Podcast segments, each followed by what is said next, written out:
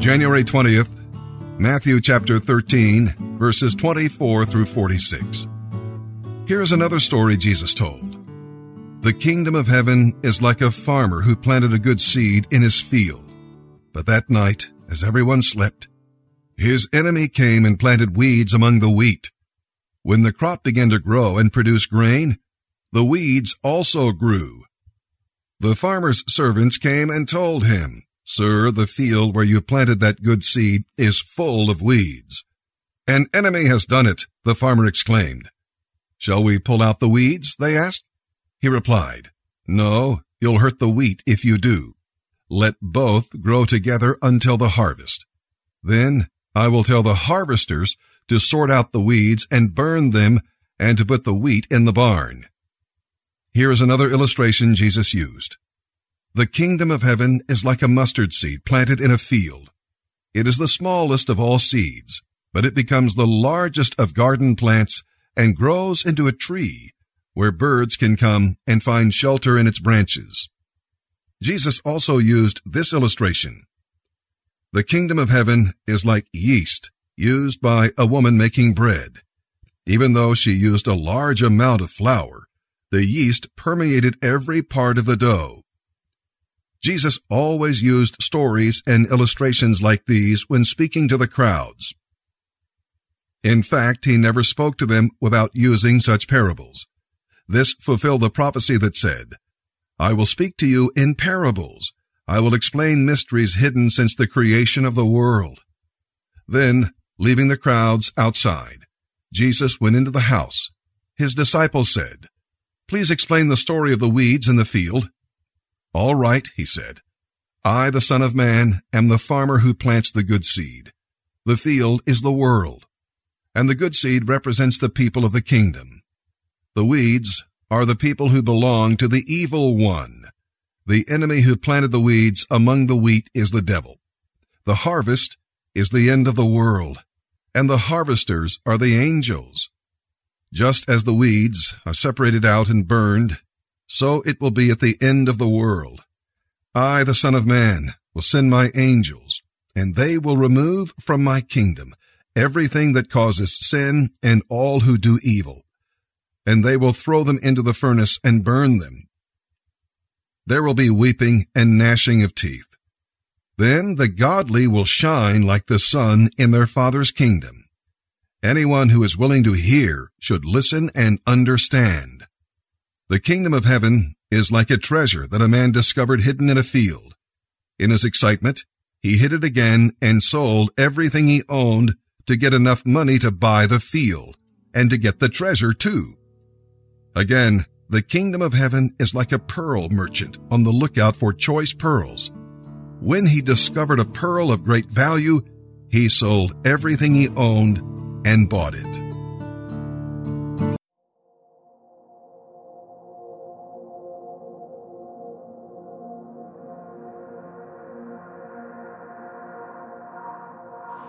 This week's Bible meditation, 2 Corinthians 7:10. Godly sorrow brings repentance that leads to salvation and leaves no regret, but worldly sorrow brings death.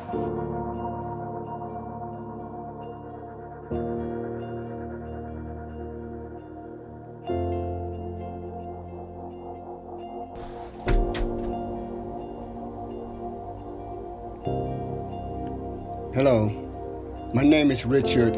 Um, I'm in a second phase of ministry. Um, I'm from uh, Birmingham, Alabama. Uh, I lived in Cleveland uh, before I come to Columbus. Uh, when I came to Columbus, I was uh, running from demons in Cleveland. Uh, when I was in Cleveland, I had some some bad dealing with some people, and they wanted to kill me for I owed them some money. And so, didn't want to get my family involved. I came to Columbus, and uh, my first time ever Columbus, I heard that there was lots of jobs in Columbus. So I came to Columbus back in uh, 2016. Uh, since I've been in Columbus, uh, little over three years, I've been homeless three times. I've been uh, in recovery two times, which I graduated uh, the Salvation Army. Um, I know that uh, I, I, I was raised with, with, with, Jesus in my life. You know, my my mom she uh, she was in the church, and uh, as a young young young boy, I was grew up in the church. Uh, I knew who God was. I knew why Jesus came to this earth, and I knew what I, I, was, I was to do is, is follow him and give my life to Him and follow His rule.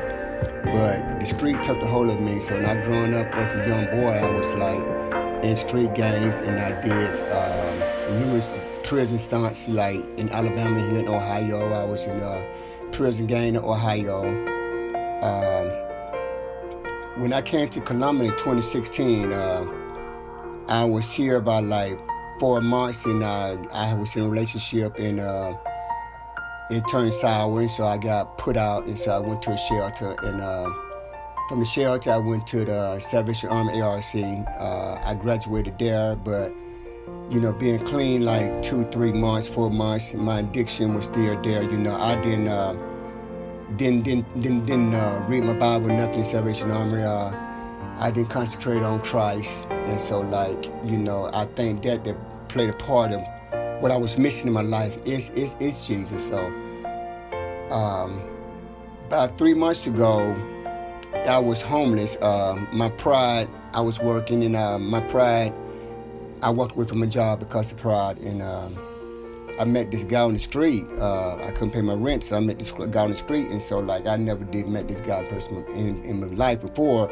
So I was looking for somewhere to crash at, and so like I just asked him. I said, "Hey man, I said um, don't mean to bother you, but uh, you know, you know where I can crash at for the night." He said, "Well, yeah, man, you, you know, you know, camp out here, which was downtown Columbus, right off um, East Mound and Grant." And he said, well, "Ain't nobody um, camping out with me." He said, "You know, you welcome to camp out, man, like that." And so like, I was telling him my problem, and uh, you know, I'm thinking about suicide, you know uh, killing myself, you know, uh, doing something to get money. I was, I was like I said, homeless, uh, broken, broke, and so he told me about the refuge. I said, a refuge. I said, man, I said I never heard of that, and I've been here in Columbus three years. And so he went in uh, detail about it. So he gave me the number. So I called and I talked to Dan, and Dan told me about orientation on Monday, and uh, I was there, you know. And so when I seen that was a church, I kind of like got kind of like not knowing that I was going to be accepted to this ministry and being my first time ever going to try to get into rehab to a church. And I know about my past record, my past criminal record, so I'm thinking that they're not going to uh, accept me in the ministry. And so like I got in and I talked to a couple of coordinators who know they accept me. And so I knew of Lancaster, but I'd never been here. And so, like, when I got here, I'm like, wow, man. And then by me being African American, and uh, I came to the ministry, and it was mostly white, you know. And so I'm like, I'm, I'm saying to myself, wow, have I made a mistake, you know?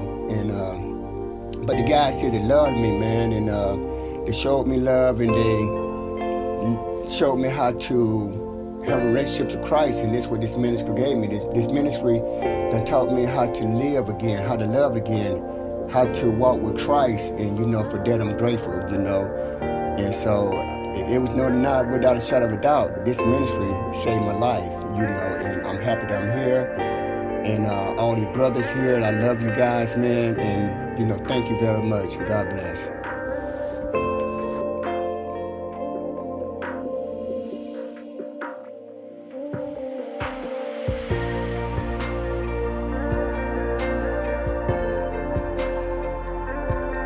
Psalm 18, verses 1 through 15. For the choir director of Psalm of David, the servant of the Lord, he sang this song to the Lord on the day the Lord rescued him from all his enemies and from Saul.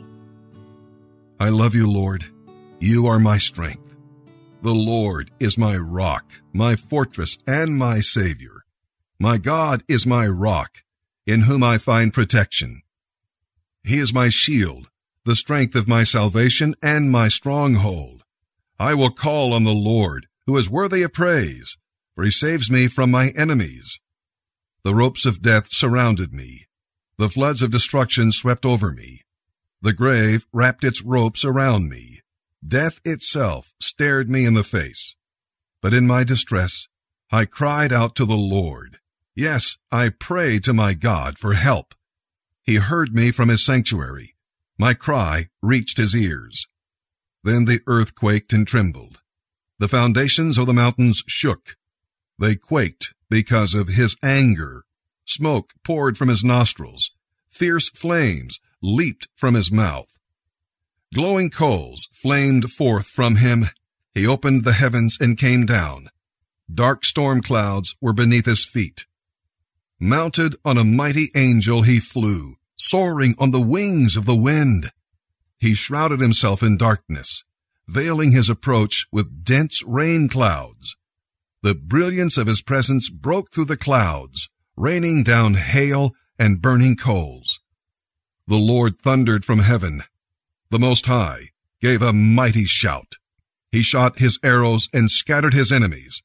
His lightning flashed, and they were greatly confused. Then at your command, O Lord, at the blast of your breath, the bottom of the ocean could be seen, and the foundations of the earth were laid bare. Proverbs chapter 4, verses 1 through 6. My children, listen to me. Listen to your father's instruction. Pay attention and grow wise, for I'm giving you good guidance. Don't turn away from my teaching. For I too was once my father's son, tenderly loved by my mother as an only child. My father told me, Take my words to heart, follow my instructions, and you will live. Learn to be wise and develop good judgment. Don't forget or turn away from my words. Don't turn your back on wisdom, for she will protect you. Love her, and she will guard you.